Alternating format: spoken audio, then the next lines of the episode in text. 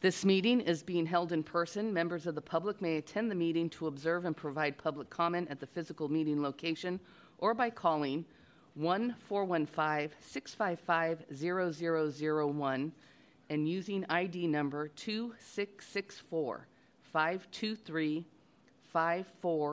The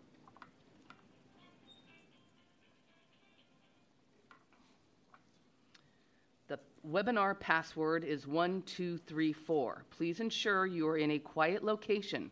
Speak clearly and turn off background sounds, television, phones, radios.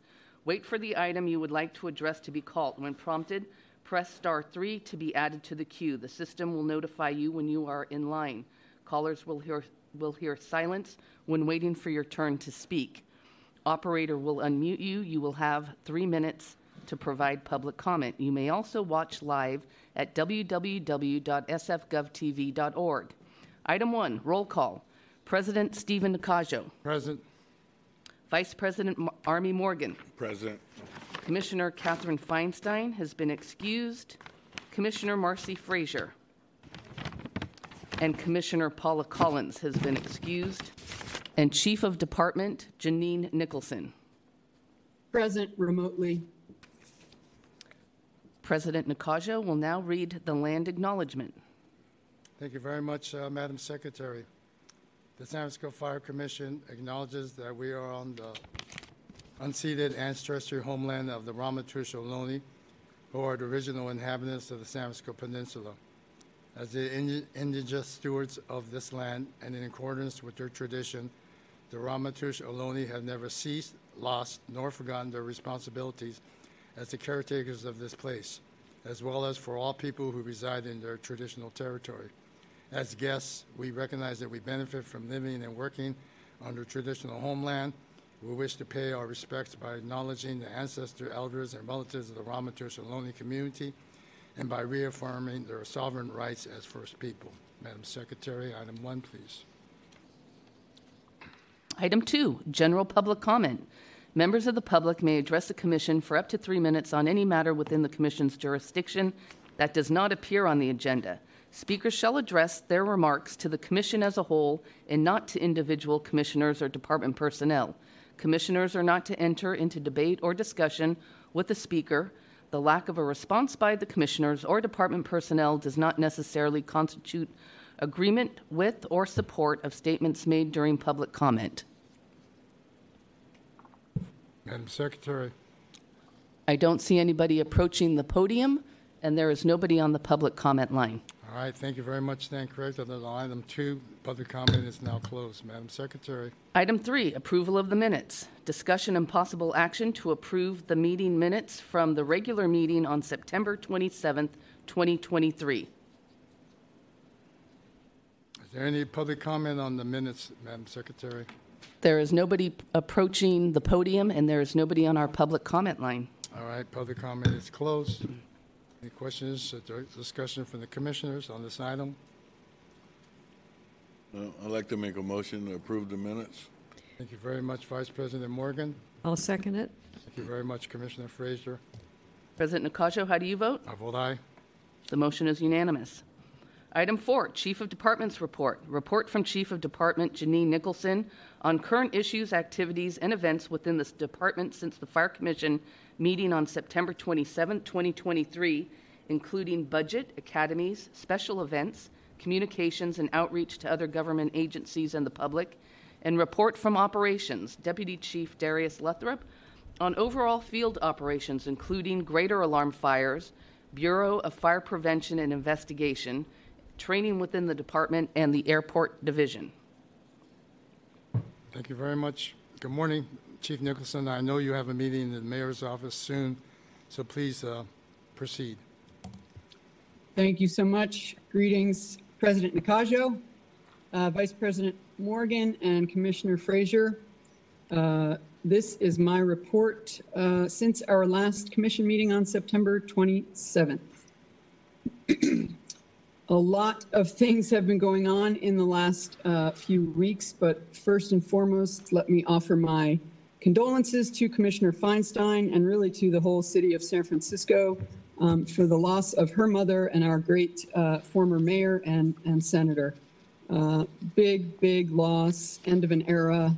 Um, and so uh, our hearts go out to, to her and um, her, her, um, her whole family, her, her, uh, the senator's granddaughter, Eileen, as well. So in the past couple of weeks, uh, there was a Latino heritage uh, celebration at City Hall that uh, I attended with some of my uh, command staff. Uh, the San Francisco Firefighter Cancer Prevention Foundation had a fundraiser that I stopped by at. Um, and as always, they continue to do great work and raise money all for the um, betterment of uh, firefighters' uh, lives, basically. We sent out offers to the 133rd Firefighter H2 Academy, and we sent out invitations to people for the 133rd and possibly the 134th for a uh, boot camp that's happening this weekend, October 14th. If anybody would like to attend, uh, please feel free. There will be a morning session and an afternoon session out on Treasure Island. Uh, So it's really a good way for these young people to see what their strengths and weaknesses are, what they need to work on uh, before they come to an academy, and it's helpful for us to see their strengths and weaknesses as well. Um, As you know, Fleet Week has been happening over the past uh, week. Um, Really, really proud of all of our um, members and especially Chief Artisteros Brown for all the coordination and work she did for Fleet Week, as well as um, uh, Deputy Chief Tong and her folks um, on the uh, EMS side. Uh, Really just so much work done. It's a huge lift. And um, it's a huge lift normally, and then throw some other things in there, and it really becomes a much bigger lift. Um, but, you know, myself and my command staff were able to attend um, senior leader seminar and, you know, other events, reception on the Jack Murtha uh, ship, which was pretty thrilling. Um, and our, our folks really stepped up to do um, everything they uh, they needed to do to um, whether it was the fireboat out in the water or divers uh, ready to deploy um, from our uh, moose boat um, or what have you. So just so much um, great work. I'm really, really proud of the department for Fleet Week, but also for, um, obviously, uh, I said earlier, we lost our former mayor and great senator, Dianne Feinstein. Um, she loved California, she loved San Francisco, and she loved her fire department, and we loved her back um, as well. Um, and so, as you may know, we were able to meet um, Commissioner Feinstein and um, uh, Speaker Emerita Pelosi, as well as um, the uh, casket uh, containing Dianne Feinstein at the airport uh, when she was flown in uh, one evening. We had uh, quite a few of our members there to um, to receive her, Uh, and we also were able to receive her at City Hall on the morning when she was laying in state, um, and that was a huge honor for us. And you may or may not have noticed that um, we had two of our members who were pallbearers for her um, on that day. One was um, uh, Assistant Deputy Chief Sean Buford, and the other was uh, Lieutenant uh, Christina Hunter. And you may or may not know the story of um, Feinstein's finest, but women came into the department, first came into the department when um, Dianne Feinstein was our mayor. And so the first women in the department were sort of nicknamed Feinstein's finest. And one of them was Sheila Hunter, um, whose daughter is Christina Hunter, who was one of the pallbearers. So kind of full circle. Um, and I know they were able to speak to Commissioner Feinstein uh, that day. Um, so really just uh, kind of a, a um, just a sweet little little story.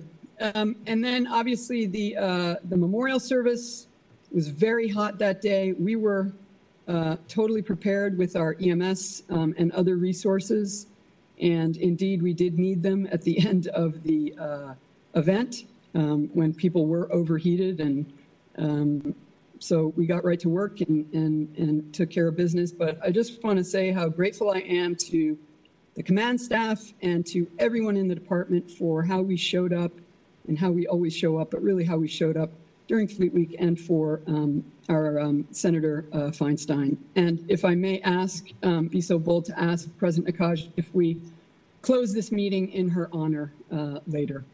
Um, and that uh, concludes my uh, report for today. Thank you very much, uh, Chief Nicholson. At this point, before you go to your meeting, let me take public comment, and then any comments or questions from the commissioners. Madam Secretary, There is nobody approaching the podium and nobody on the public comment line. public comment is closed. Commissioners, any comments to the chief? Commissioner Frazier. Thank you for your report, Chief Nicholson. I don't know if she's still there, but um, thanks for that.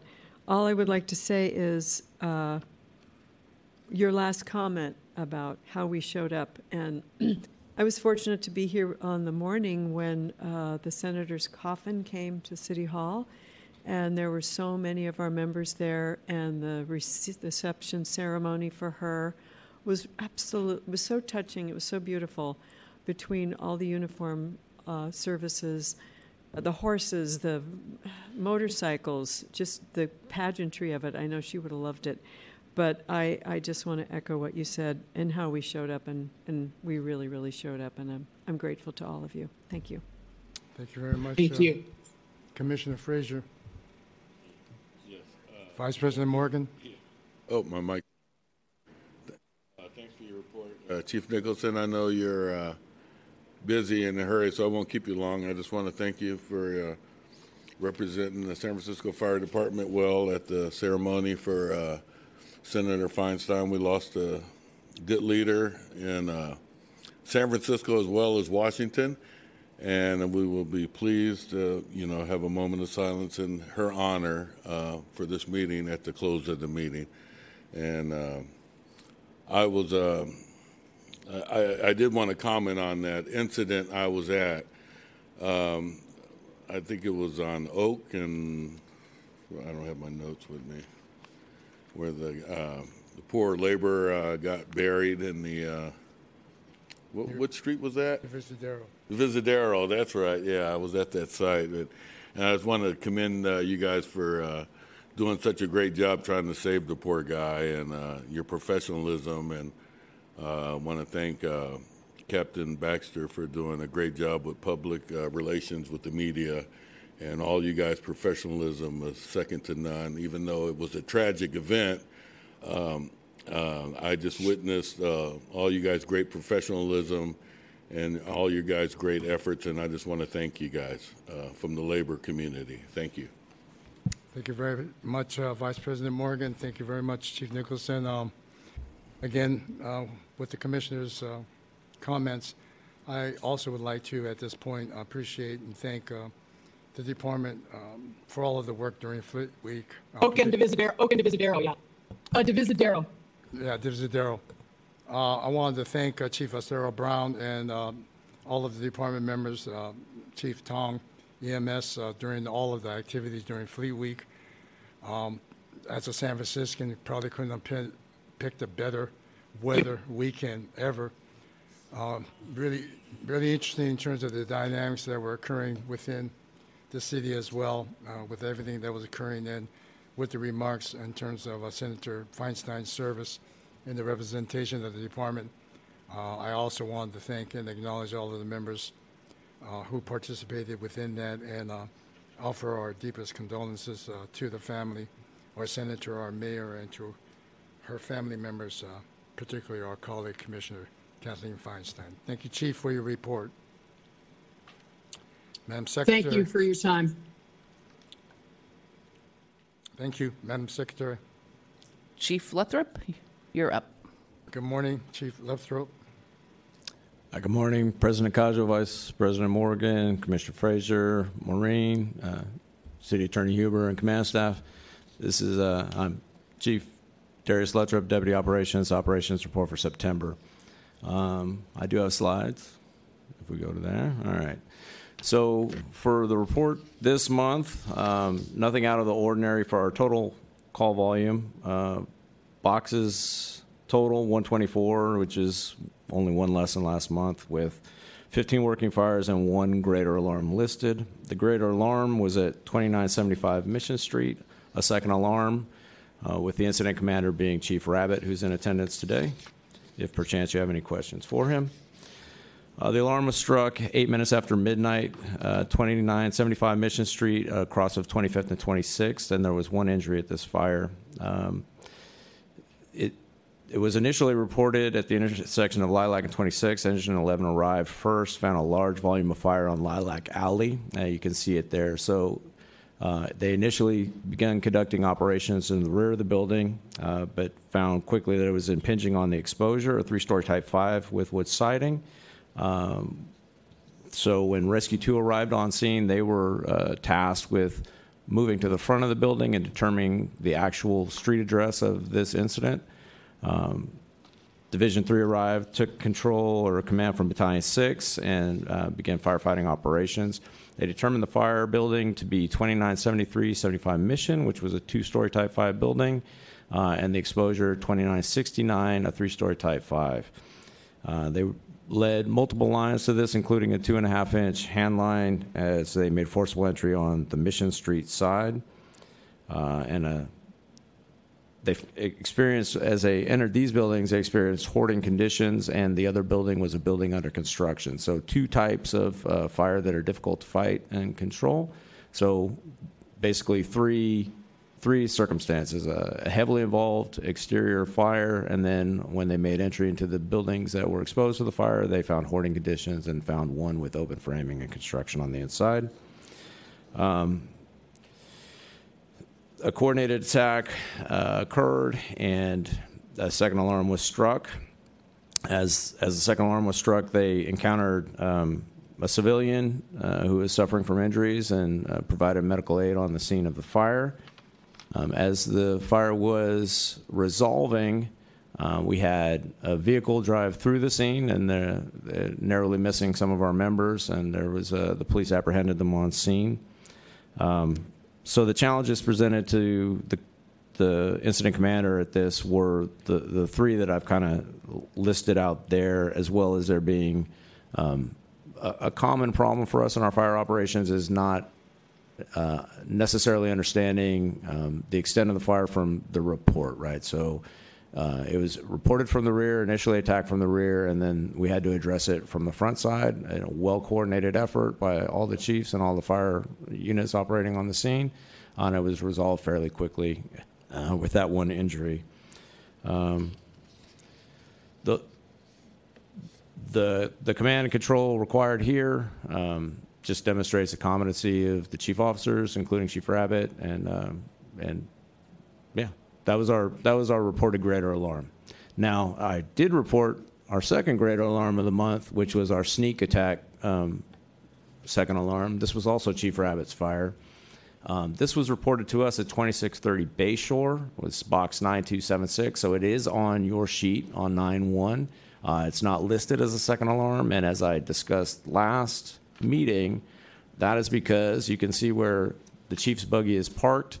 Uh, the sign Daly City is right there. So it was, uh, uh, in many ways, a similar fire. It was a heavy volume of mostly exterior fire that was impinging on a building with an unknown address. So the companies had to coordinate quickly uh, to discover the actual entrance to the building, um, which was remote from this location on Bayshore.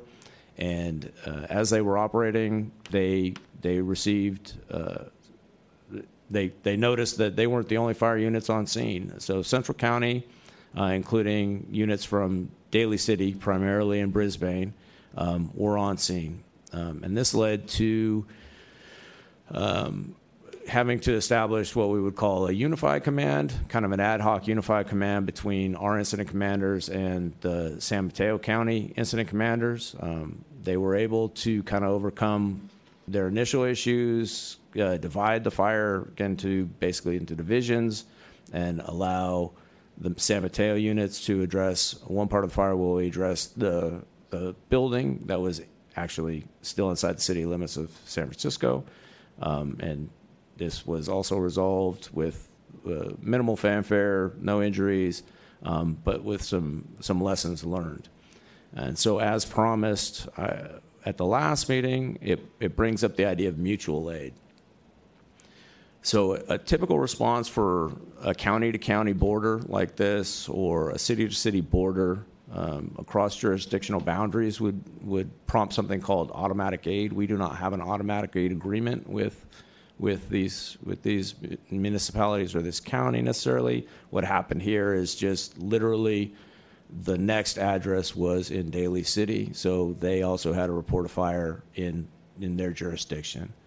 Um, what what's required for success in a mutual aid operation is um, kind of an understanding of operations, mutual communications, which we have the ability to do. And after this incident, we'll kind of streamline our ability to do that. Our radios do do it in a, in a, a process that was started under Chief Darcy when he was at radio and has continued under Chief Cannon at radio.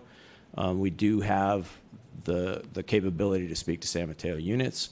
So we could have common communication. And then a com- common um, tooling. Um, all of our units that operate on the border uh, do carry adapters and other tools that would allow us to operate cross jurisdictional boundaries. Um, so there were no real hindrances to the operation in that regard. We'll just tighten up our communications. But we don't have necessarily an automatic aid agreement with them.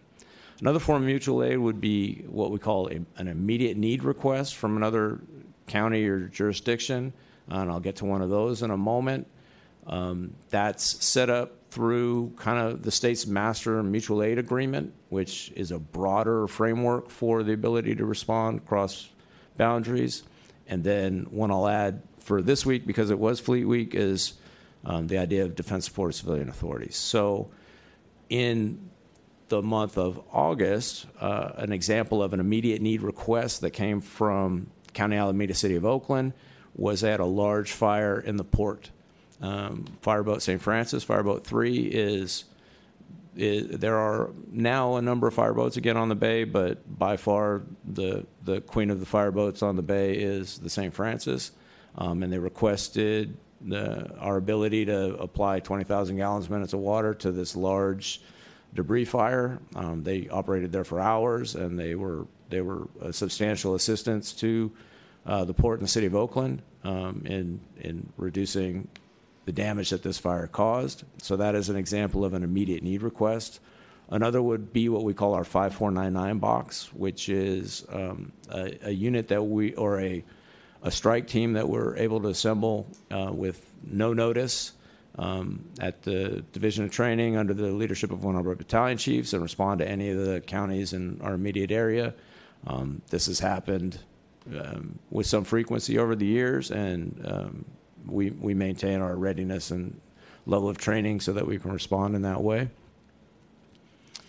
Another form of this mutual aid um, last month was we deployed um, on uh, on a request through the Master Mutual Aid Agreement to uh, the Smith River Complex and other fires in the northern part of the state where they um, they had wildland fires and wild urban interface fires. Um, this I, have seen, you know, this has been presented to you in the past. Part of this um, that we've been trying to build out as an agency is the use of also single resources, not just our strike team deployments. And these single resources under under the leadership of our mutual aid committee, Chief Baker, and through our Homeland Security Chief, Chief Artesaros Brown, is a development of what we're calling an incident management team um, in an attempt to develop uh, incident management team type three um, so that we can provide a, a framework to management of, of incidents in the city uh, but also be deployable as that type of resource.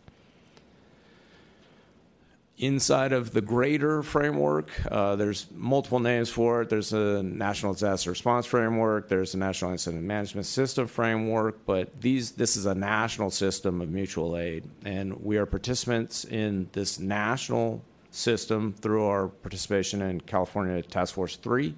Uh, we've had dog handlers like our, our friends over here, Chief uh, Chief Miller and his chief, uh, Reba.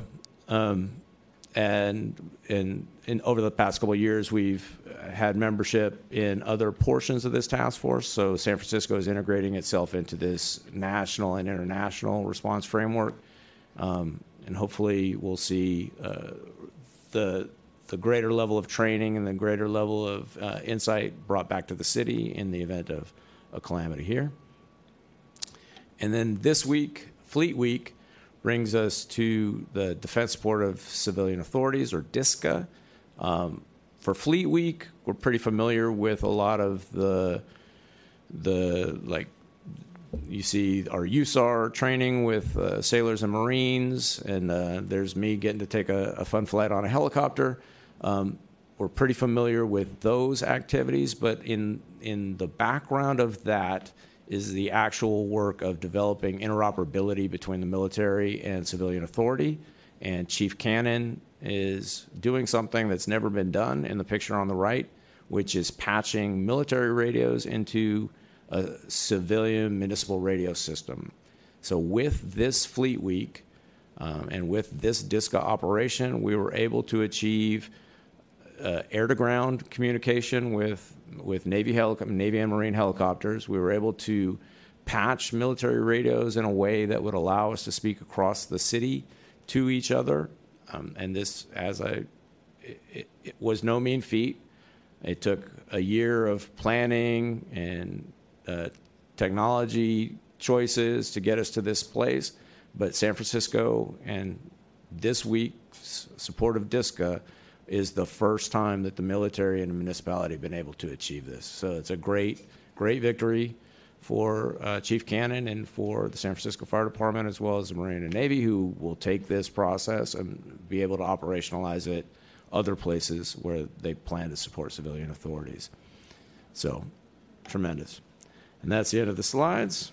As we move to the Bureau of Fire Prevention, uh, this week is our uh, open house week, um, and Chief Coughlin will present on an initiative he has for um, for a planned general order and uh, an option that's going to go out to the public after uh, operations presents. But I want to thank Chief Coughlin for continuing to be our point of primary communication for our, our streetscapes, for our um, monitoring of uh, prevention efforts that are coming through the state, uh, various Senate bills for uh, accessory dwelling units and for the sprinkler uh, inspection and sprinkler installation that's going to come with these uh, dwelling units. And he's, he's, as usual, doing a tremendous job. I'll, I'll let him present, but please note his um, lovely new graphics that he's added to your report.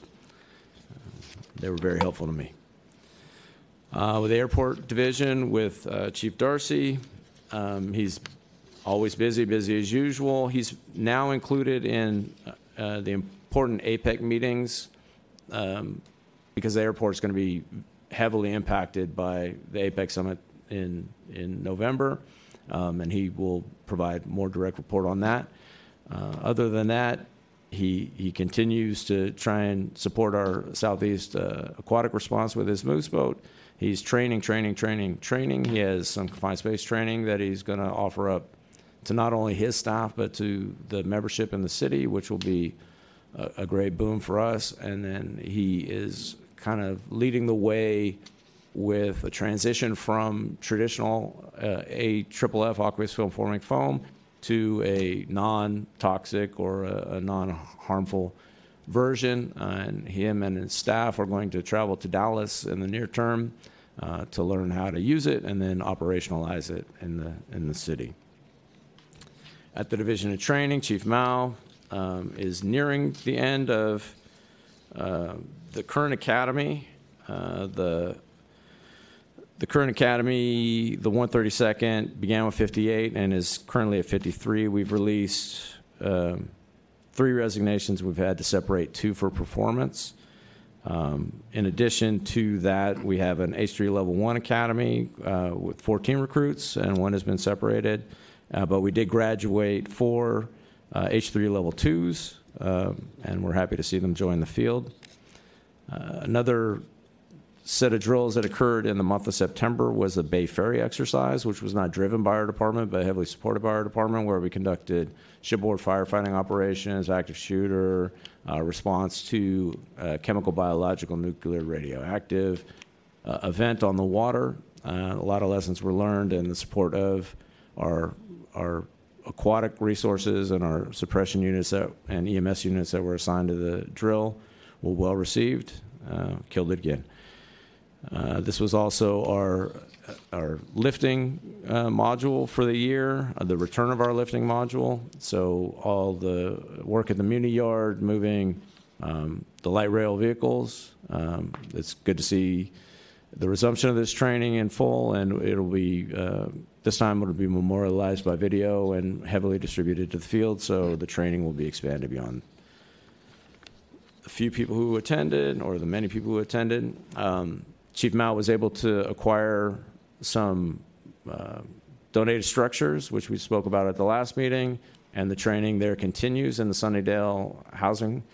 Um, she would like to continue this MOU and carry this into October, and hopefully she's successful with that. And then, of course, 545 Sansome is supposed to come online as another acquired donated structure, and uh, we hope to see great things come out of that. Uh, you can see some pictures, obviously, of the uh, shipboard firefighting training that was uh, conducted. Um, and again, uh, Chief Cannon's section of the report doesn't generally fall in here, but I want to thank Chief Cannon for his efforts in uh, at radio uh, in driving the technology fixes that we need to see with our autonomous vehicles and uh, with the work that he put into DISCA and, and that the results of that that are going to serve the greater fire service and the military in the years to come. And thank you for your time. All right, thank you very much, Chief Luttropp. Madam Secretary, let's do public comment on the chief's report, CD2. There is nobody approaching the podium and nobody on the public comment line. All right, public comment is closed. Commissioners, any questions or comments for CD2? Commissioner Frazier? You want to go first? Thank you. Thank you, Chief, for your report. um, wow, there's a lot in there. I had a couple questions. One is um, when you were talking about having a fire on the border with another jurisdiction. That's interesting. And do you, this may sound like a naive question, but do you divide the tasks by geography or by uh, something specific related to tasks when there's a fire like that uh, that's across a jurisdiction? How do you do that?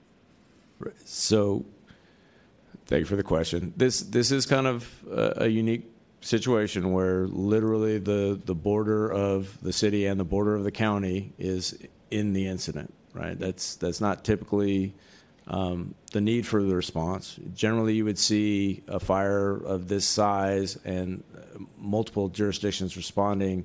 That it would be based on their proximity to the incident. So San Mateo units would respond because they are closer to it. Um, but because if this wasn't a city and county of San Francisco, it would be a San Francisco response only, and we would continue to draw from our jurisdiction to address the fire in the city. Uh, the way it was divided at this incident was um, primarily based on that boundary, the understanding that the North County units had of the access to the yard, mm. um, and then the understanding that we had of the neighborhood and access to the fire building. That was the division. Um, in it would be at the decision of the incident commanders, and if they were operating in that unified command, they would kind of have to decide who was going to take overall command, so that there would be one voice speaking, and then they would divide the tasks in that way. Um, it, there's no there's no rule that says, hey, that part's in your town, this part's in our town, and that's how we're going to take care of it. Um, in a larger incident, like if we were talking about uh, uh, acres and acres of brush or wildfire, um, sometimes that is how it occurs. Um, but in this particular incident, it was just kind of an accident of the geography.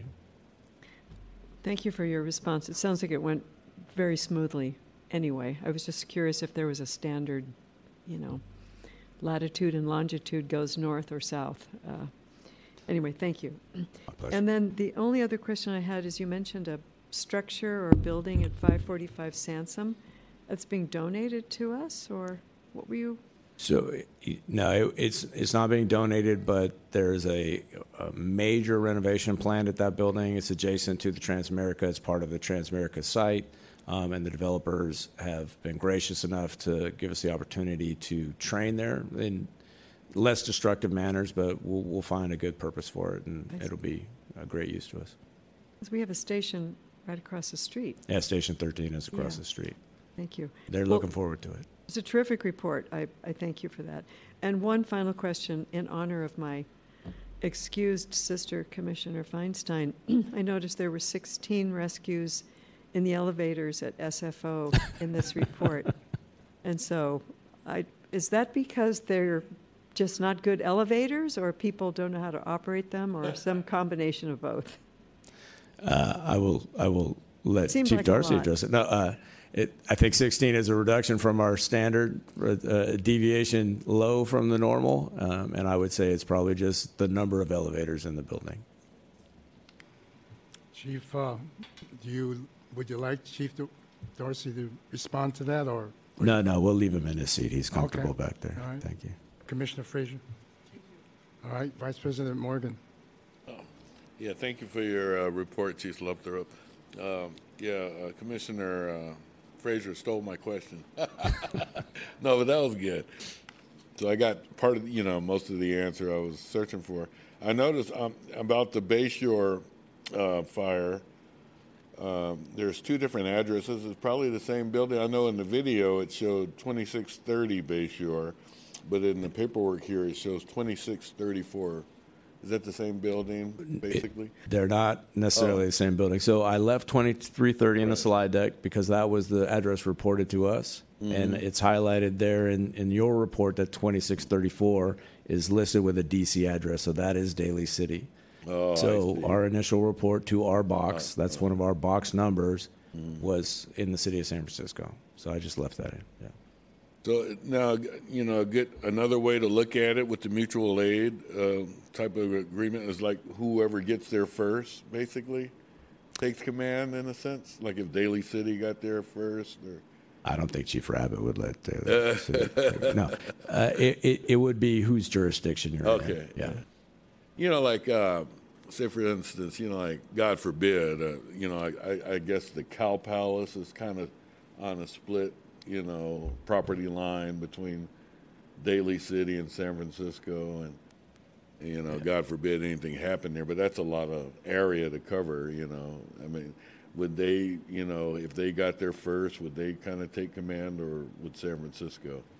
I'm putting you on the spot here. Huh? Yeah, I'm not gonna comment. I, we Daly Daly City would definitely respond if the Cow Palace was also on fire. Um, we we'd kind of be in the same boat. Um, I think what would end up occurring in that circumstance is the amount of resources that San Francisco would provide would put San Francisco in the primary, um, and we would definitely involve them in the overall incident. Yes, But most likely they'd get there first.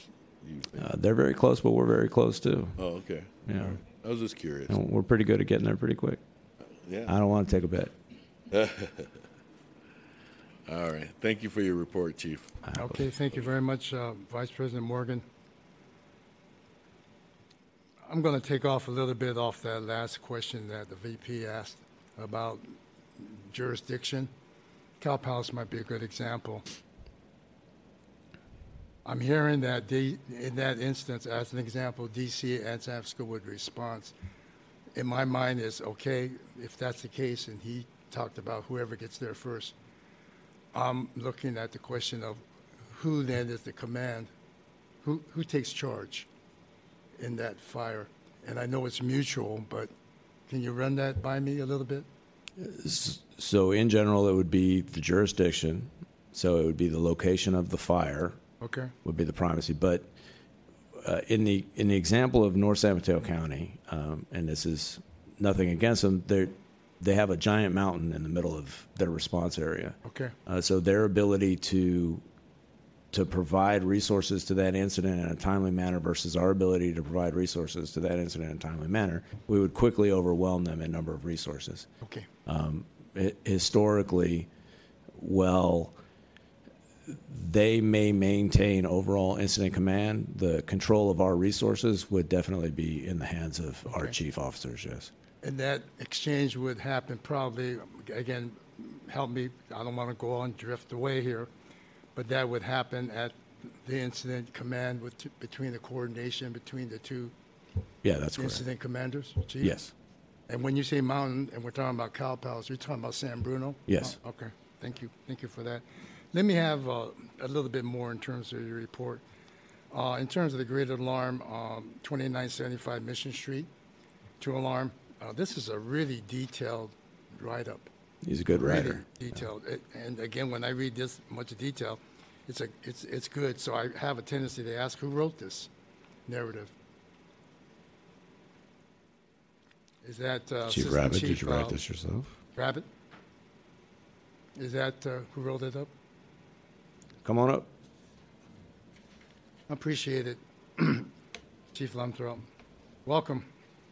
Uh, I don't want to put you on the spot, but rarely do we get opportunities to get some expertise from the members of the department, assistant chiefs like uh, Chief Dorsey. Please, uh, can you answer my question in terms of the write-up? Yes, President Nakajo, what was the question? Sorry. I basically said that this second alarm, excuse me, the write-up is really w- well written up. It's really detailed. I mean, if I don't hear the report from the chief and I read this thing, it's it's really detailed. But what comes in my mind as well is that it sounds like a very complex fire, Chief Luttropp, and so I just wanted to kind of get a, a feel as to who wrote this up. That's my question. Okay, thank you, um, President Nakajo, Vice President Morgan, and Commissioner Frazier, as well as command staff. Um, Patrick Rabbit, Assistant Chief, Division Three. This was my incident. Um, I relieved uh, Battalion Six Chief Kevin McEwen for, of command. We had a really good face-to-face uh, transfer of command, uh, where we- we immediately identified uh, where we were operating in the alley and the need to address this fire from the front. Um, The write-up um, was done as a collaboration. Uh, The next day, I spoke with all chiefs on scene again after, a- after action, uh, review of the incident on scene, uh, to continue to gather the facts and the timeline so I could accurately report this to uh, Chief Luttropp of our actions on scene. Um, This report is my best attempt to be chronological in our initial actions as well as our change in strategy and to deploy our offensive uh, firefighting tactics from Mission Street once we um, receive confirmation of the addresses. I, I really appreciate that because, again, I wanted to know who wrote it because it's really detailed. Detailed to me means it's written really well. And I appreciate yourself, just like Chief Doherty here, in that you folks were, you were the commanders at the incident. I appreciate uh, Chief Luttropp in the narrative as well. But again, it's detailed. The photos help, Chief, as well as the narrative. And it just reeks to me as a challenging fire, even though it says uh, two alarms. I know every incident has its different challenges, but this definitely sounded like a couple of challenges as you narrated, Chief. So thank you for that. I just wanted to acknowledge you in terms of that uh, write-up. You did a hell of a good job. Right, Thank you. Thank, thank you. I got a couple of more questions, Chief. Uh, I appreciate your mutual aid presentation. I was kind of waiting for when is that going to happen, and uh, you slipped it in today, which is really good because it made a lot of sense, and it answered questions as to when does that mutual aid kick in and the clear definition of that, because I know that that's really important. I appreciate that. Um, my other question is not on the report, but there was an incident of another tent fire. I don't know if you can respond on Octavia and Fell Street. And I know that the Housing Association or the CBD down at that area were concerned because of that major fire we had Octavia and Fell. Is that investigation concluded, Chief, as to the origin of that fire? So I'd have to get back to you on any specific incident. I, I don't have that in hand. I know uh, Chief Coughlin has been working with many of the supervisor's office on the rash of uh, what were being reported as small outside fires, not necessarily encampment fires. Um, as they've been impinging on the structure, we've asked for our Bureau of Fire Investigation 4710 to become involved um, at times. Uh, the volume at this point, we've gone from 2,700 in uh, 2018 to 6,000 this year so far uh, for outside fires. Um, the ability for our Bureau of Fire Investigation to address all of these is limited. So if it was clear that it was started by a tent and the tent impinged on the structure, uh, it, the investigation may go no further than the incident commander on scene, the battalion chief that responds, um, and the, the report could be complete, but I would need to know the specifics of the incident. Okay, so that, that answers the question in terms of, um, there was questions about a tent fire is a tent fire, but outside fire has its definitions as, as well. Yeah. And then to that is the origin source of that fire on our tent. So to me, it's three, three issues, but the, the concern I have, again, beyond the tent fires is, uh, I understand there's propane tanks Yeah. depending upon what that is. And again, what I understand is if there's a propane tank, if there's a fire, it's just like a a bomb. I don't know what the phrase would be, but it would explode, I assume. So, thank you for that, Chief. I, I, we would be um, interested in what that source is eventually after that investigation is concluded. Yeah, I'm sorry, President Cott. So are you speaking of the Octavia fourth alarm, or are we? I'm talking about both. I'm talking Oh, about the okay. tent, but that some of the associations refer to as the origin of the four-alarm fire. And I know the four-alarm fire had an investigation, and I just asked if it was concluded, because I'm curious as well as to what that origin was. Yeah, I don't believe that investigation is concluded. Okay. Okay. So whenever that is, Chief. Yeah, absolutely. And, Um, and thank you for pointing out uh, Chief Rabbit's fine work. He kind of he, he soft pedaled his response, but what he what he's done is aggregated a bunch of um, reports that he receives immediately post fire. He gets them by the end of the watch, so that's all the technical detail that is in the report. Um, but his narrative was uh, very strong, and Yeah, I appreciate I mean, it you also. get out there in the incident, all this is going on, and then you try to talk to everybody and you put it into a summary. I mean, I'm telling you, great job. Yep. All right, I got a couple of more. Uh, in terms of, um,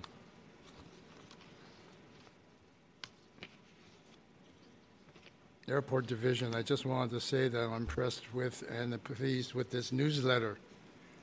I don't know uh, if this is a a results of the newsletters that came out out of uh, fire prevention, but these newsletters help. Uh, the photos help, uh, the pictures help, the description helps, uh, the curiosity, um, the dedication uh, to our members. I just wanted to say to you, Chief Darcy, very much uh, in terms of appreciation. Moving on in terms of the division of training, I know that the public doesn't have our packages, but Chief, there's a picture on page 30. Do you have that package, Chief? I do. And I know that uh, Chief Ma is out in the audience as well, but do you see that picture on page 30, that large class? Yes. It- What, who, who, who, that's a large class. Is that, is that, can you explain who that is? I I believe this would be the 132nd uh, conducting some of their outside fire training, and so they they are a class of. They started with 58, and Wow. so they're down to 55. And for us to achieve our goals uh, and replacement of our staffing um, post COVID, and with our inability to hire during the pandemic, we're going to need classes of this size for the foreseeable future. Okay, that's great. And again, Chief Ma, I just wanted to acknowledge these photos that are in our package. Uh, It greatly helps the commission in terms of the description. Uh, Chief Luttropp, on page 36, is a graduation picture of, uh, do you see it with Yes. Chief Nicholson? Is that the EMT graduation that recently occurred? Yeah, this is the the class of. Uh, this was uh, the level twos, I believe. And they they started with five, they graduated four, and this is the H3 level one to level two advancement academy. Oh no, this is the H3 level two graduation where they graduated four. All right. Again, I just wanted to acknowledge, and perhaps by the time we conclude this calendar year, we might be able to get Chief Ma up here to kind of do a narration in terms of the division of training so that we can hear from her before the conclusion of the year. Since she's been in that position. Thank you very much, Chief, My pleasure. for your comprehensive report. All right, we conclude with that. Madam Secretary? Item five, Resolution 2023-03, discussion and possible action regarding proposed Resolution 2023-03, recommending that the Board of Supervisors authorize the San Francisco Fire Department to accept a fiscal year 2022 Port Security Grant Program Award valued at $112,500 from the U.S. Department of Homeland Security and the Federal Emergency Management Agency to purchase and provide shipboard firefighting training to members. All right, thank you very much, Madam Secretary. Good morning, Director Corso. Good morning, President Nakajo, uh, Vice President Morgan, Commissioner Frazier, Chief, Command Staff. Uh, Mark Corso, Finance and Planning. Generally, I am here before you with bad news, but occasionally I like to sprinkle in a, a little good news. Um, so I'll make some general comments on the next four items and then get into specifics. Um, here to make a brief presentation on the next four items, uh, three of which are grants we've recently received, uh, one of which is a donation, which my understanding is needs to be uh, heard at the next meeting because, uh, fortunately, since the last uh, since I had submitted the information, the actual donation amount has increased, uh, and so my understanding is it needs to be uh, re-agendized for a future meeting. But th- the reasoning behind it is good. We will be receiving an even larger donation, so um, I can speak to that when that comes up. But in general, we have been very busy with grants recently, um, as we always are, but even more so in the uh, kind of difficult fiscal environment we are in. Uh, I want to thank our grant writer, uh, Shiloh Cahoe. Uh, I want to thank Assistant Deputy Chief Erica Arteseros Brown. Uh, and I want to thank Def- Assistant Deputy Chief of Support Services uh, Mike Mullen for both assisting in the planning and execution of the grants that we have going on. Quite a bit of activity there. Um, we also have a number of our community paramedicine folks have been busy uh, on a few different opportunities, which will be heard at a future meeting. We're wrapping up some of the documentation on those items. Um, but here before you on the next few, uh, the first item, which uh, uh, Ms. Conefrey called, was a, a request for that we had submitted uh, for an award with the Port Security Grant through FEMA. Uh, this is for $112,500. This is for the goal of this grant program is an annual program to help assist with port security uh, and defending waterfront. Uh, and for this particular project we had applied for, it's uh, some shipboard firefighter training. Uh, and so we requested the funding uh, to assist with that. We're currently developing the specs and curriculum uh, for that training. Um, so before you is a request to approve this item. Uh, this is a, one of the steps that we have for formal acceptance through the city. Any grant above $100,000 needs to go through a formal approval process at the board, and this at the Fire Commission is the first level of that. So I'm happy to answer any questions on this grant. All right, thank you very much, Director Corso. Com- Colleagues, we're talking about item five, Resolution 2023-03. We'll take public comment on this item first, please. There is nobody approaching the podium and nobody on the public comment line. All right, public comment is closed. Commissioners, your pleasure, please. Yeah, I just want to say congratulations, Mr. Cos- Corso, on the, uh, on getting these grants. Thank you. I think uh, the timing is impeccable, is great, especially with all the crazy stuff going on in the world, you know. So this is, yeah, I'm, this is, I just want to, you know, commend you on this and great job. Thank you. know. That's all I got to say. Thank you. Commissioner Frazier? Thank you for your presentation, Mr. Corso.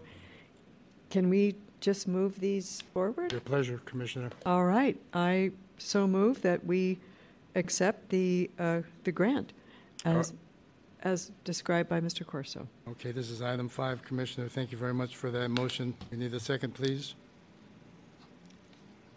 You. Yeah, I'd like to make a motion to, to, to persuade the city supervisors to accept these grants. Thank you very much for your second, Vice President Morgan. Madam Secretary, President Nakajo, how do you vote? I vote aye.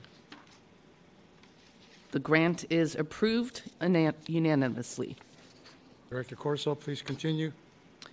Item six, Resolution 2023-04, discussion and possible action regarding proposed Resolution 2023-04, recommending the Board of Supervisors authorize the San Francisco Fire Department to accept a fiscal year 2023 Port Security Grant Program Award valued at $485,610 from the U.S. Department of Homeland Security and the Federal Emergency Management Agency to purchase water rescue equipment, develop a marine a maritime operation command center, and cybersecurity enhancements.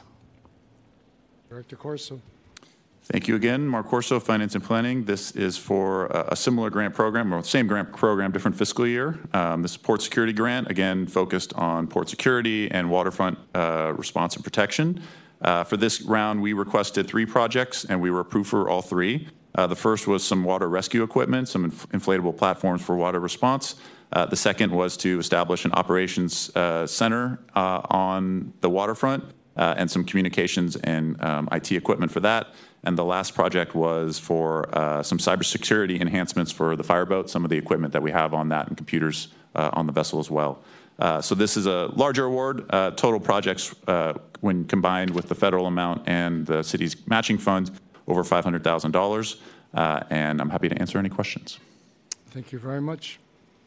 We'll take public comment on this item, Madam Secretary. There is nobody approaching the podium and nobody on the public comment line. All right, public comment is closed on this item. Commissioners? Questions, Um, comments? Commissioner Frazier? Thank you. Uh, Thank you, Director Corso. With all the increased, it looks like steadily increasing activity on our waterfront and on our bay, I absolutely see no reason not to move this grant forward and accept it. I think it's, it's fantastic. So Thank you. congratulations. Thank you. Thank you. Commissioner Frazier, is that a motion, Commissioner? I move to accept. Commissioner Vice President. I vote Morgan? aye. All right. Madam Secretary? Vice President, or President Nakajo, how do you vote? I vote aye. It is adopted unanimously.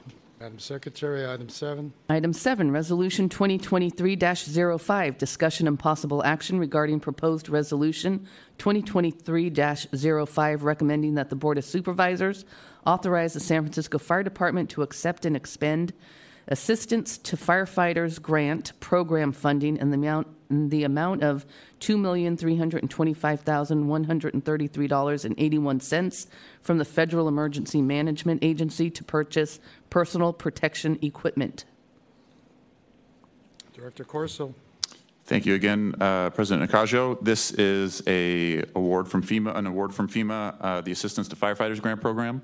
Uh, One of the goals of this grant is operations and safety for firefighter, uh, fire departments. Uh, That includes training, equipment, personal protective equipment, PPE, uh, and wellness and fitness. And our request uh, fit under the PPE, personal protective equipment. Uh, We requested to purchase um, and be allocated an award to replace uh, outdated personal protective equipment. We're talking about the turnout coats and pants that uh, firefighters wear and um, that help protect them in incidents. We have a number of units that are past their uh, recommended lifespan, as well as uh, there's been a number of advancements on the technological side uh, as far as improved safety of these units. So we requested in our application 1,100 coats and uh, almost 600 pants, uh, and that would be replacing outdated uh, equipment for our members. Happy to answer any questions. Thank you very much, Director Corso. At this point, we'll take public comment on this item, please. There is nobody approaching the podium and nobody on our public comment line. All right, public comment is closed on this item. Vice President Morgan? Yeah, Mr. Corso, there wouldn't be any crazy reason why the city couldn't come up with our part of the funding, right, to supplement these grants or make them happen? So in general, all three of these grants, that's a good question I failed to mention. There is a matching requirement, uh, but we have identified funding in our budget to, to uh, offset that, so we should be good. Okay. That's even Commissioner better. Frazier, any questions, or is there a motion? Vice President Morgan? I'd like to make a motion to accept these grants, uh, recommend the Board of Supervisors to accept these grants, these great grants. Thank you very much, uh, Vice President Morgan. I'd like to second it. Thank you very much, It's a Commissioner. no-brainer. Commissioner Frazier? And President Nakajo, how do you vote? I vote aye. It is adopted unanimously. Item eight, Resolution 2023-06 will be continued to the next commission meeting. All right, is there any remarks at this point, Director Corso, on this item beyond being continued? No, I apologize for the confusion on it, but we were just informed of a formal uh, donation of additional units. So this is for the acceptance of donation of uh, smoke detectors and carbon monoxide alarms, uh, which our outreach and public safety teams uh, give out uh, to uh, underprivileged communities, the elderly, and other at other safety events. Uh, and so we were just informed that there's going to be quite an additional significant um, add to this donation, uh, which would require it to come back because it had already been posted on the agenda. So uh, I apologize for the confusion, but we'll have that before you at the next meeting. All right, thank you, Director Corso. We're going to continue this item, Madam Secretary. Thank you for the good news, Director Corso. Appreciate it. Thank you. Congratulations. Much appreciation to all of the staff who worked on this. Item nine, Fire Department Administrative Bulletin 4.05, discussion and possible action to adopt the Fire Department Administrative Bulletin 4.05 as presented. All right, good morning. Welcome, Fire Marshal.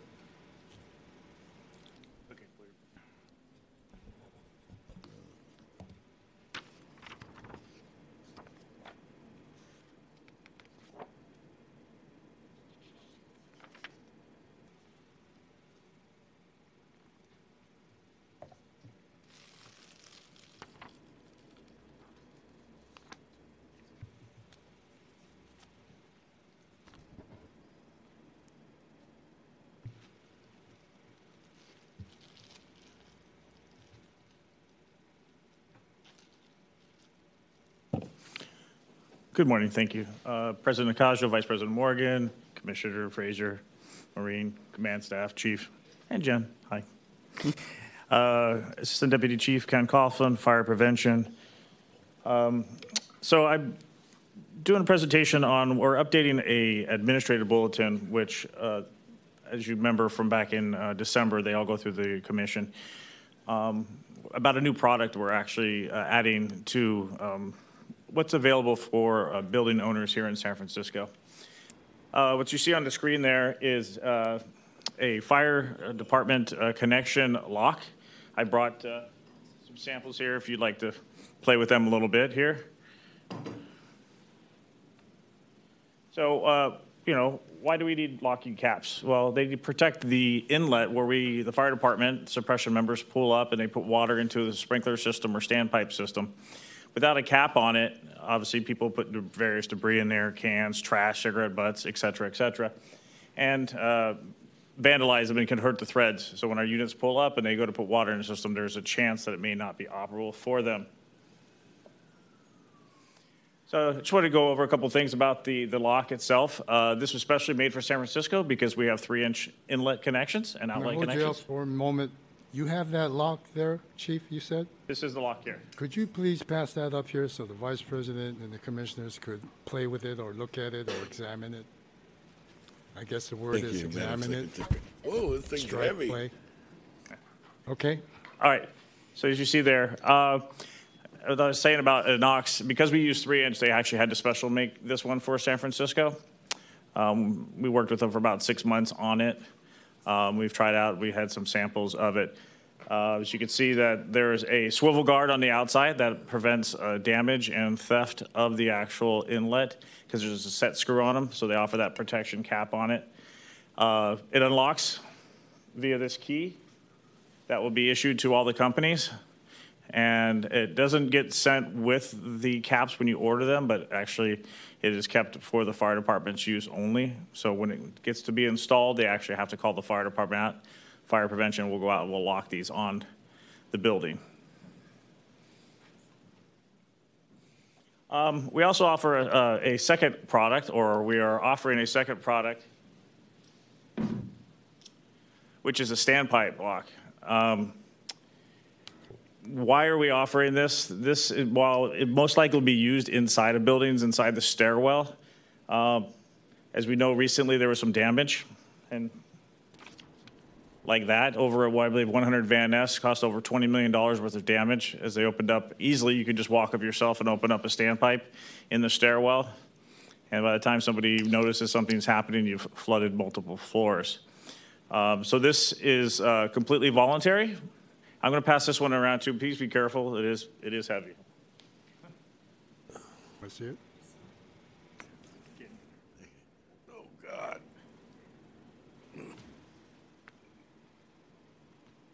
Both the uh, the standpipe, uh, the standpipe, and the fire department connection both use the same key, so we won't have different ones for the fire department.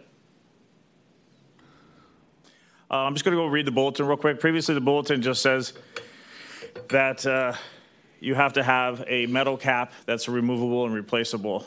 Um, So what we've added on to is the locking caps that the fire marshal approves the use of this for both the inlet and outlet uh, to restrict tampering with these uh, connections. They will be required on new buildings only. So new construction that has a sprinkler system or a standpipe system. And then for those, we can require, or the fire marshal's office and my inspectors can ask them to put one on. For those that you habitually find caps are missing, they're damaged, there's items stored in there, or thrown in there, um, inside there, those could also be asked to, um, place them. Uh, there's a price tag on them, I'll be honest with you. The caps for the outlets are around $300, $325. And that heavy standpipe lock is around 700 or $725 and that's to be ordered directly from the manufacturer. So, as we want to offer products out there that keeps our systems working and making them readily available for us. Thank you very much, uh, Fire Marshal. Let's do some public comment on this first before the commissioners ask their questions or comments. There is nobody approaching the podium and nobody on the public comment line. All right, public comment is closed. Commissioners, any clarification, questions in terms of, I guess this one costs more, right? Because it's a lot heavier. Yeah, it's about twice as much, That's seven hundred and fifty bucks. Is that what you- approximately. And Yes, how much? And how much is that one? uh, 325. Oh, okay. All right. he can haul this, I can barely pick this one up and it's lighter. 350 bucks? 350 bucks, approximately. Yes. All right, so my clarification, two different locks on the building, one on the outside, one in the inside? Is that what I'm hearing? Correct. Yes, that's for the outside. That's for the inlet. That's where we put water into the system. The other one's a standpipe, which is the outlet. That's where we take water from. We connect uh, a connection on there and take the hoses off and go fight the fire from there. So that's meant to go in the stairwells. Okay, eh, only required of new construction. Only the one you have, the inlet connection, the outlet connection, is purely voluntary. Purely voluntary. Yes. To the Okay. building owner. To the right? building owner. We're not requiring it. Some have asked, and we've gotten, that's part of the reason why we actually introduced this product. We've been asked that some are concerned regarding a couple of buildings that had some recent flooding, and they would like to go ahead and protect their property. For some, a $20,000 investment could save them $20 million later down the line. Uh, And the property owner is responsible for the purchase and the installation of the locks? The property owner is uh, responsible for ordering. They order it directly from Knox online. Uh, There will be a link on our department website that will allow them to order it. But to lock them on there, they will need to call the Bureau of Fire Prevention, who will go out there, make sure that they're, they're the correct ones, and will actually lock them in place. Okay, last question for me, that key, every engine, truck has that key?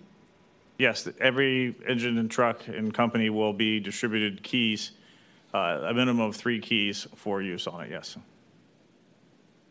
So if they respond to a fire, that truck or engine, boss, somebody is responsible to have that key? Chief? Yeah, so with the issuance of the general order and the equipment, uh, the expectation will be that that key is with the other standpipe equipment and with the driver who would make the connection at the street. Uh, they will have three available, so there's a spare plus one to the interior and one to the exterior of the building, and then every unit on scene would have three available. Thank you very much for that. Thank you very much, Fire Marshal. Commissioners, your pleasure, please. Commissioner Frazier? I did get a chance to handle this before the meeting. Thank you for your report. I can't see any reason why not to use them. I mean, they're somewhat expensive, but I would guess that at a certain point, their insurance would respond with a little bit of a break if building owners install these things over time. Yes, they're, they're, they're a well-made product, so yes, they are a little pricey. Um, I have faith in them. I've seen them in many other jurisdictions on a regular basis and have not heard anything negative about them. Yeah, I think it's great. Thank you. Okay. Thank you very much, Vice President Morgan. Are we ready to t- call for the question? Yeah, you, you pretty much answered my question, Chief Luttropp did, because I didn't want a fire truck to roll up to a fire, oh, we forgot our key, you know, and that, that could be bad, you know what I mean? But you guys answered my question, so. and Sure, and it makes sense. All right, Commissioner, this is action item, right, Fire Marshal? Correct. Your pleasure, please, Commissioners. I need a motion. Uh, Oh, Okay, motion to ex- adopt the, the adminis, the new uh, addition to the administrative bulletin. Thank you, Vi- uh, thank you, Commissioner Frazier. I second. Thank you very much, Vice President Morgan. President Nakajo, how do you vote? I vote aye. It's unanimous. Administrative Bulletin 4.05 has been adopted. Thank you uh, very much, Fire Marshal. You can, now you can have, come back and pick you up. All right, let's get ready for our presentation. Item 10, presentation and update on City EMT program. Attica Bowden, founder of City EMT and the Workforce Development Team, to provide an update and presentation on the City EMT program, a nonprofit organization targeting the un- underrepresented in the first responder career sector. Thank you very much. uh, Welcome, Attica Bowden. Thank you for your patience. Thank you for the members of the city EMT team that's here. Welcome, congratulations, and please share with the rest of the commissioners your experience within our department as well, because you've been recently retired, but welcome. Good morning. Thank you so much, uh, President Nakajo. Um, I want to thank, I want to just start by thanking numerous people. I definitely want to thank Chief Nicholson and her command staff. Um, I definitely want to thank the DEI staff, um, Assistant Deputy Chief Sean Buford, and all of his amazing team. And most importantly, the staff of EMS from Chief Tong down to the preceptors who are truly making a difference in a good and or bad experience to our students who do their ride-alongs, who participate in the 9910 um, internship and to those who have put in all of the hard work to become full-time EMTs with, with San Francisco Fire Department.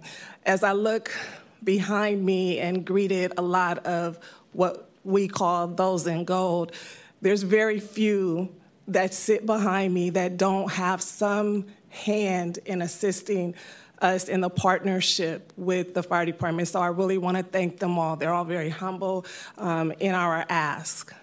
I want to first introduce myself. Um, my name is Attica Bowden. I am a native San Franciscan. I grew up in the Fillmore district.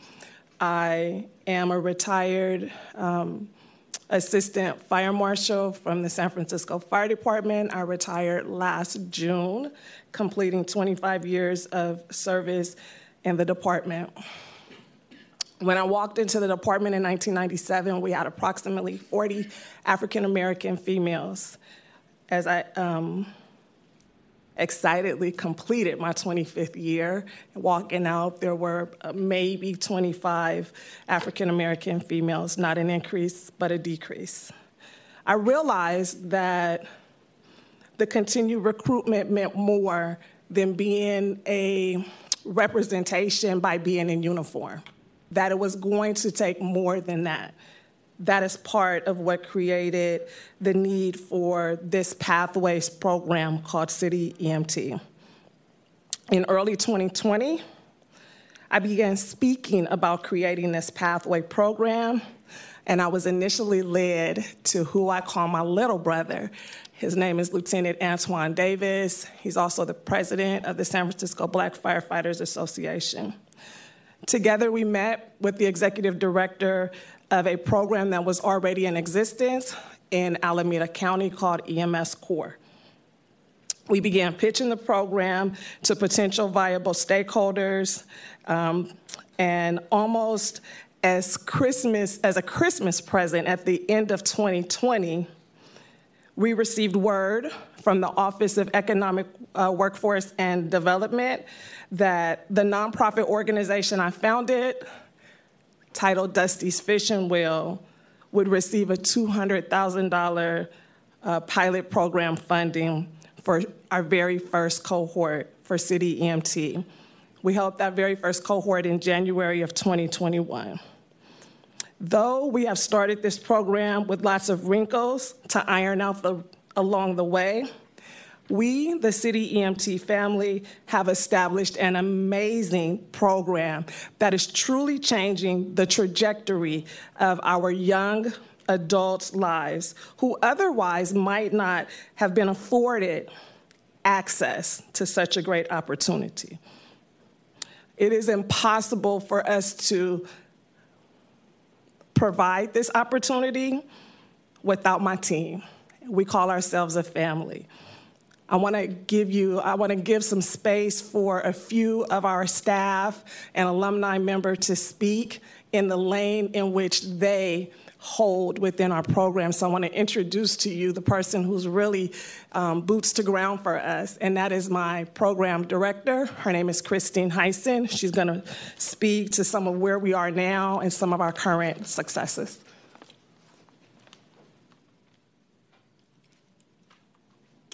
Welcome. Good morning. My name is Christine Heisen, and I have been a part of City EMT since Cohort 1 in February of 2021. That cohort, along with all the ones that followed, had their ups and downs and taught us exactly what we needed to be better, not only for ourselves, but for those in our community. With now five cohorts under our belt and halfway through our sixth, we have accepted around 113 young adults, 88, uh, I'm sorry, we have accepted 113 young adults.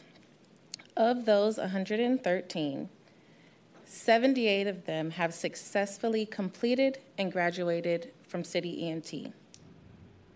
72 of our alumni have passed the National Registry, which is the NREMT, and around 40 of them have all been placed in jobs either through our partnership with the San Francisco Fire Department or private ambulance companies such as AMR, Royal Ambulance, Eagle Ambulance, King American, and Falk. With the success of each class, it has allowed for us to also increase, increase our class size by 10 in the past two years. Cohort 1, we had 14. With this current class, Cohort 6, we now have 25 students in the class. One thing that makes City EMT stand out from other programs is our continued alumni support. Our students know that they can come to us even after they graduate as we always reassure them that once they are accepted into City EMT, we are all family. And we will always do what we can to help them. Hmm. I now would like to introduce one of our alumni from Cohort 3, Anthony Laws. Thank you. Thank you. Welcome. Good morning. I would just like to speak on um, where I was before City EMT and where I am now. Sir, could you speak a little bit in the microphone because we really want to hear you. I'm sorry. Can you hear me now? Yeah, fantastic. now. Before City EMT, I felt like I was drifting through my life as COVID 19 had just been announced as a global pandemic. At the time, I was going to college and decided to take a year off because of distance Zoom learning. And I started working in a warehouse when I was working in a warehouse, I didn't really feel like my life was going anywhere, and I felt like I was still drifting in life.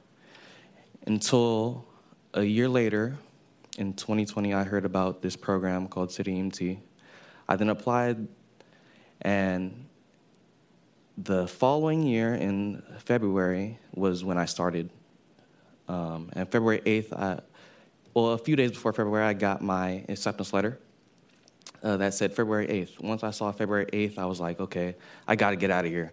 So I pre- prematurely quit my job, and um, I then later le- later read that um, the city EMT's the class didn't start until 20, 20 days later on the 28th. So I was like, oh man, I'm out of a job, but this is the only this is the thing I need to do. I can't go back. I I need all my eggs in this one basket. So uh, I powered through. I completed the, the class. Uh, and City EMT has helped me ever since that time. From uh, the NREMT, to the San Francisco Fire Department internship, the 9910 program that they offer. That opportunity has been afforded to me because I've gone to EMT. That's purely because of EMT, and I don't think I would ever been afforded that opportunity if I went anywhere else. Um, this program is to help minorities like myself and young people um, given the same opportunity that everybody else has. And they've bestowed an opportunity like this to talk in front of all of you wonderful people. I wouldn't have that opportunity if, if I didn't go to EMT at all. They helped me throughout uh, my in, my inter, my interview process, which I am right now. I'm trying to work for um, the fire department, uh, level one H3, and they've been there helping me with interview prep. They've been just giving me a safe space to be myself and be nervous about things and tell me it's all right. Um, my, uh, all right, uh, this program is a wonderful program in that it uplifts uh, young people and it supports them regardless of what they choose to do with their lives. Uh, like Christine said, um, once you're part of City EMT, you're always going to be part of City EMT, and that separates them from a lot of EMT programs that they um, uplift and support uh, their alumni throughout their lives. And I just want to um, say thank you for uh, letting me speak, and I really appreciate it. Thank you very much. Hold up for a second. Yes, of course. What's your name, please? My name is Anthony Laws. Say that again, please. Anthony Laws, L A W S. Yeah, I want to remember that because uh, I appreciate your comments and you coming up here this morning. Well, and thank you, sir. It's really important. Thank I- you very much for that. I appreciate it. Thank you. Okay. Thank you. Well, that almost brought me to tears.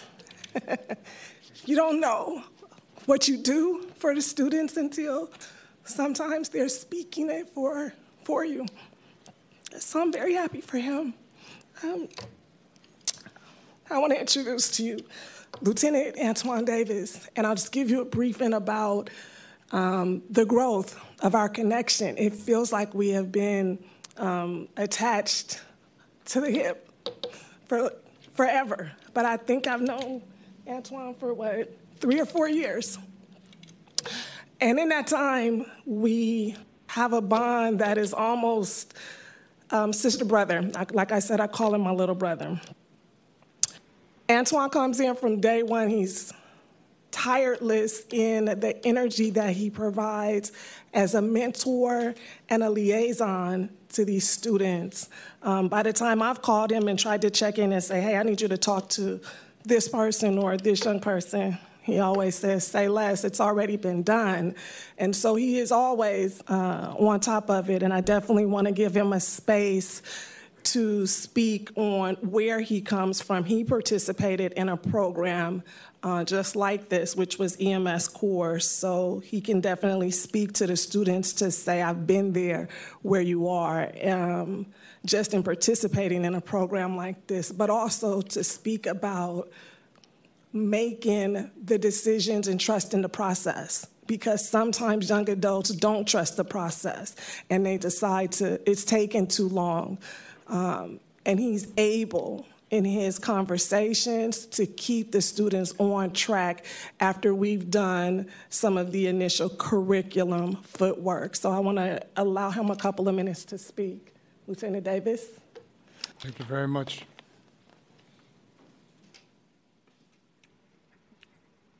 Good morning, Lieutenant Davis. Good morning, Mr. President, Kajo, supervisors, our commissioners, my apologies, Frazier, Mr. Morgan, thank you guys, thank you command staff. Yeah, so my backstory a little bit with the program, I went through a program called EMS Corps in Alameda County, which is essentially the sister or brother program to EMS, to City EMT. And in that program, we have a similar blueprint. However, in San Francisco, we still do things our way, very traditional to the fire department that has been proven successful. Um, and I just like to thank the staff of City EMT and the hard work they put in every day, day in and day out, to truly make an impact on the students. As you see from the success rate One thing that I would like to reiterate is our students, this is a foundation for our students. Everybody does not want to be a firefighter or work in the San Francisco Fire Department. However, we do have a large number that do, and we do everything we can and in our power to ensure that they're on the right path and doing everything the right way to become a quality candidate for the city and county of San Francisco. With that also being said, we do have students in med school, nursing school, um, future dispatchers in other areas and avenues throughout the entire city and county and the world. One of our students wants to be, uh, I believe it's called Doctors Without Borders. So she wants to travel the world and she's on her way and she will be starting med school soon. So EMT is a foundation for our students to achieve anything that they would like with the assistance of the staff and have the resources to do so as well, which is something that is, uh, is not consistent across the board. And we're being able to bridge that gap, and we're very successful at it. So I want to thank you guys for your support. Thank you guys for allowing us to speak. Thank the command staff for their support in, uh, in this program and supporting the young kids and the future leaders of the city and county of San Francisco. Thank you. Thank you very much, Lieutenant. So I'll close it out with I think we've talked about where we started, a little of where we are. I think one of the things that um, we do uh, pride ourselves on that the program director may not have spoke to about our data is that we have an 85% first time attempt um, successful passing rate for the national registry. So we actually uh, are 12% over the national standard, which is um, really good to speak to, and so we're really happy about that process. So, so where do we uh, want to be? I want to uh, thank the OEW, uh, OE, OEWD team, who are also always here for us. We've done lots of um, weekend texting and uh, troubleshooting before Mondays come, and I want they even come no matter where we are to support us. So I at least at minimal want them to stand so that I can recognize them. You have Charlie Plays, uh, Paisley, Janan, and France Lau. I thank you very much for always supporting us and Jeff Mowry. I didn't see you sneaking there, Jeff and Jeff Mowry. I missed them. So, where do we want to be? We want to continue to nurture definitely this relationship, um, and our as uh, OEWD is our primary funder. But I do want to say to the San Francisco Fire Department that we need your continued support to keep this amazing program open and available. I want to thank again Chief Nicholson and Mark Corso because they work so diligently to keep our current partnership afloat. We look forward to uh, and hope that we can have further discussions to one day solidify um, that partnership with even being a possible line item in the budget. I did say the B word, sorry about that. All right. Um, my zest is to continue, uh, my zest is to continue to continue is even more ignited than when we first started this notion, when this notion was first conceived. Because I have so many individual testimonies from our alumni telling me with so much sincerity how this program has, um, how much this program has done so much more than them just getting them their EMT certification. It's changed their outlook on life. It has pivoted their belief in themselves as uh, Anthony Law said, provided them a safe space to release their frustrations of disappointment in achieving their goals. As one of my shining alumni always says, this is her second home, her safe space, and she needs to come to us sometimes to just merely get grounded. I want to thank President Nakajo again for allowing us to come. I thank you, Vice President Morgan, for listening. I thank you, Commissioner Frazier, as well, for listening um, to this great program. And I want to open the floor to you for any additional questions.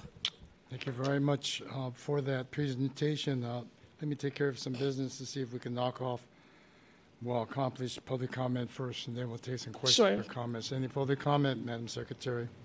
Nobody's approaching the podium, and there is nobody on our public, oh, hold on, Oh, no- and nobody on the public comment line. All right, public comment is closed. Uh, We'll take some questions or comments from the commissioners.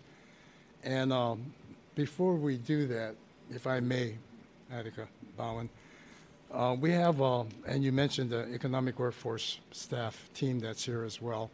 And uh, I know that Jana Howell is here as well. So I'd like to hear from the department's component as well to uh, conclude our presentation a little bit. Please, if you want to join and talk from the department's uh, perspective, and I know you have your team members out there as well. Uh, I just personally just want to acknowledge a, a dear friend and a colleague, Mr. Jeff Morey, Absolutely. who just recently retired as a city employee, uh, working with this team as well. But uh, it's really important. Good morning to you. Ms. Good Howell. morning. Thank you for having us this morning. I am Janan Howell, Deputy Director of Workforce at the Office of Economic and Workforce Development. And I just need to say it's been an absolute honor partnering with Attica and her city EMT on this, what we thought was going to be a pilot project where we were able to secure some general funds. And it is now honestly a part of our workforce family. Um, it is currently funded by our Dreamkeeper initiative, a partnership with the Human Rights Commission that provides educational and career pathways for our Black communities. And it's just been a pleasure working with this team and seeing all of the success in the past few years. I appreciate those remarks, and I don't know if you want to acknowledge your colleagues again who joined you um, that were part of this team, please. I would, I would love to, starting with um, Jeff Morey, who's recently retired but still in close connection with our team that helped connect us with this um, t- today. I have Franz Lau, who is our Healthcare Academy Manager and oversees all of our healthcare training programs that are clinical and non clinical. And Charlie Paisley, who is our sector training manager and oversees our trainings in healthcare, hospitality, technology, and other industries of opportunity. All right. Thank you very much for those comments and for your Thank you. participation in your support this morning. Thank Let me take some comments from our colleagues here. Attica, please, if you could return at this point. Any comments in terms of uh, this presentation? Vice President Morgan. Yeah, sure. Yeah, I just want to thank you, Attica, for, for your presentation and the rest of the folks' uh, testimonies. Or really appreciate what you're doing. Uh, I mean, I I can't say enough for, for the service you're doing, and and it's definitely needed out there. You know, because uh, especially for young girls of color that see someone that's did it and was successful so they can know that they can do it, you know, and then we can keep this thing going, keep the diversity going, and it's better for everybody. And uh, I just want to thank you again. I want to thank the city, uh, the work development, uh, for the great job and the support they're giving you. And uh, besides uh, city funding, do you get funding from the state as well? We have not. uh, Thank you for. I thank you for acknowledging all of the work that that we're doing in the partnerships. Um, we have not achieved uh, state funding yet, but we uh, have been able to. Uh, be grantees for some foundation funding, so within some city funding from some foundations. Well, that's good news. Yes, I just want to say, keep up the great work. You do, you're doing God's work. I appreciate you for saying that. Thank you. Commissioner Frazier.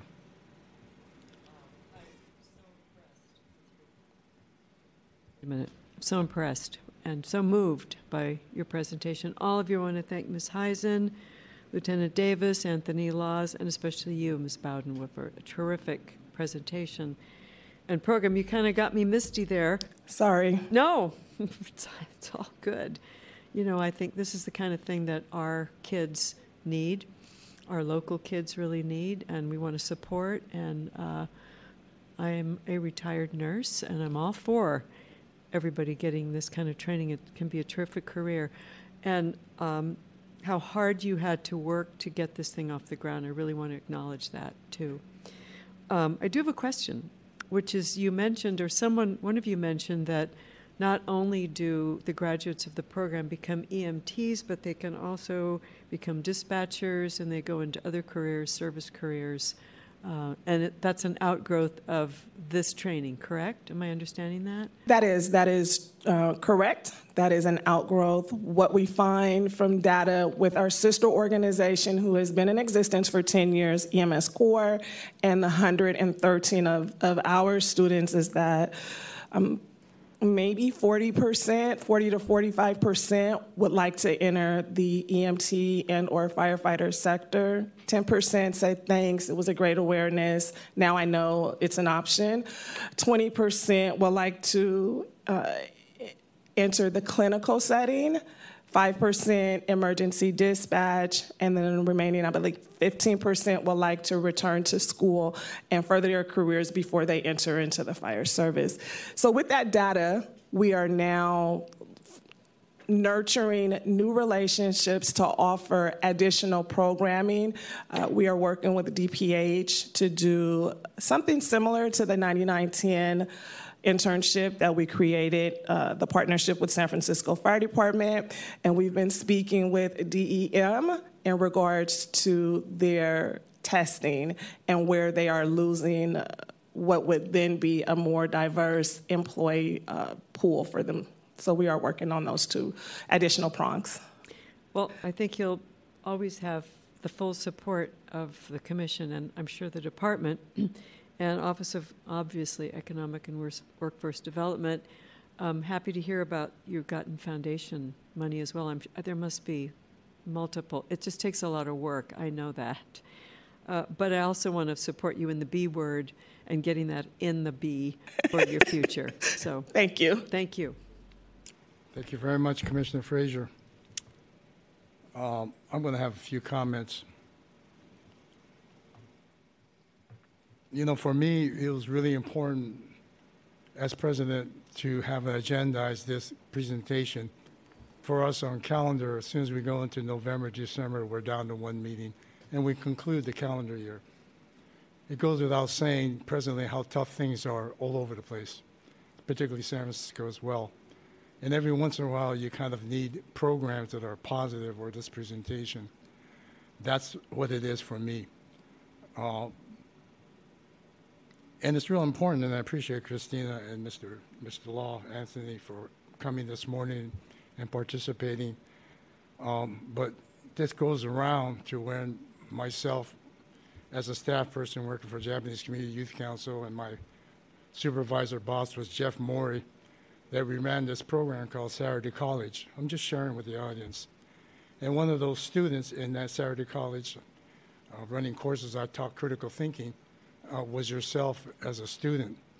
I don't know if you were a sophomore or junior. All, all I do know is that you were in high school. Yep. And I wanted folks to share that and hear this because, again, what goes around comes around, Mr. Law, in terms of the effects one has. So for me to be able to have that experience and have interaction with you, and these many, many years later, I see you again within the relationship of this department as a member of the department, and then to have you retired and have you conceive this concept come from the neighborhood, the Fillmore, Japantown area, is a great thing.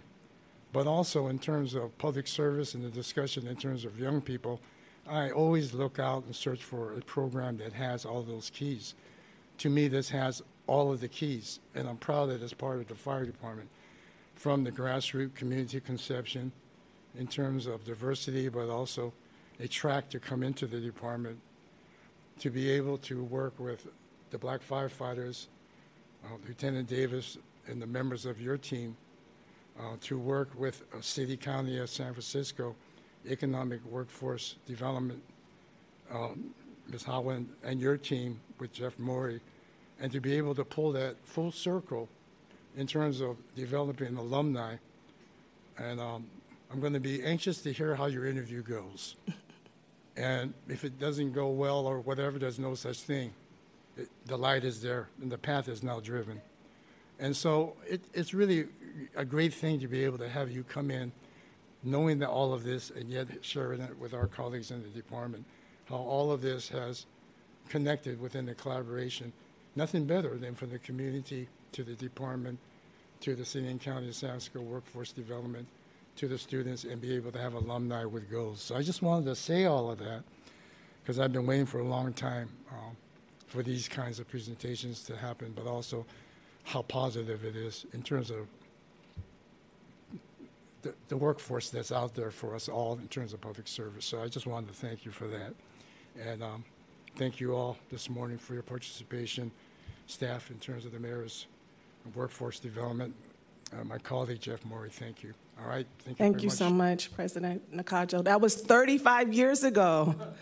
Not that, I thank you for not aging us. I wasn't going to bring it up because it I, I throws some age on both of us if I say that was 35 years ago that I participated in that program. Um, but I do say that the amazing part is that the city has come full circle. 35 years later, we are still offering programming and recognizing that the young adults need a little support to kind of get um, their ship moving in their career jo- journeys. So I thank you again for allowing us. We would love to come back and give you updates um, whenever uh, time avails on the busy uh, Fire Commission schedule. Thank you very much Thank for your presentation this Love to morning. have Thank you. you. Thank you. Thank you too, President David. Yeah. As we uh, conclude, please hang around a little bit so we can say hello and greetings and salutations. Madam Secretary, Item 10, adjournment. I'm sorry, item 11, adjournment. we would like to adjourn this meeting in memory of our beloved Oh, yeah. Senator Feinstein, our beloved mayor of San Francisco, Feinstein, and wish condolences uh, to her daughter, our colleague Katherine Feinstein, and to her granddaughter, and to her family and friends. This meeting is adjourned.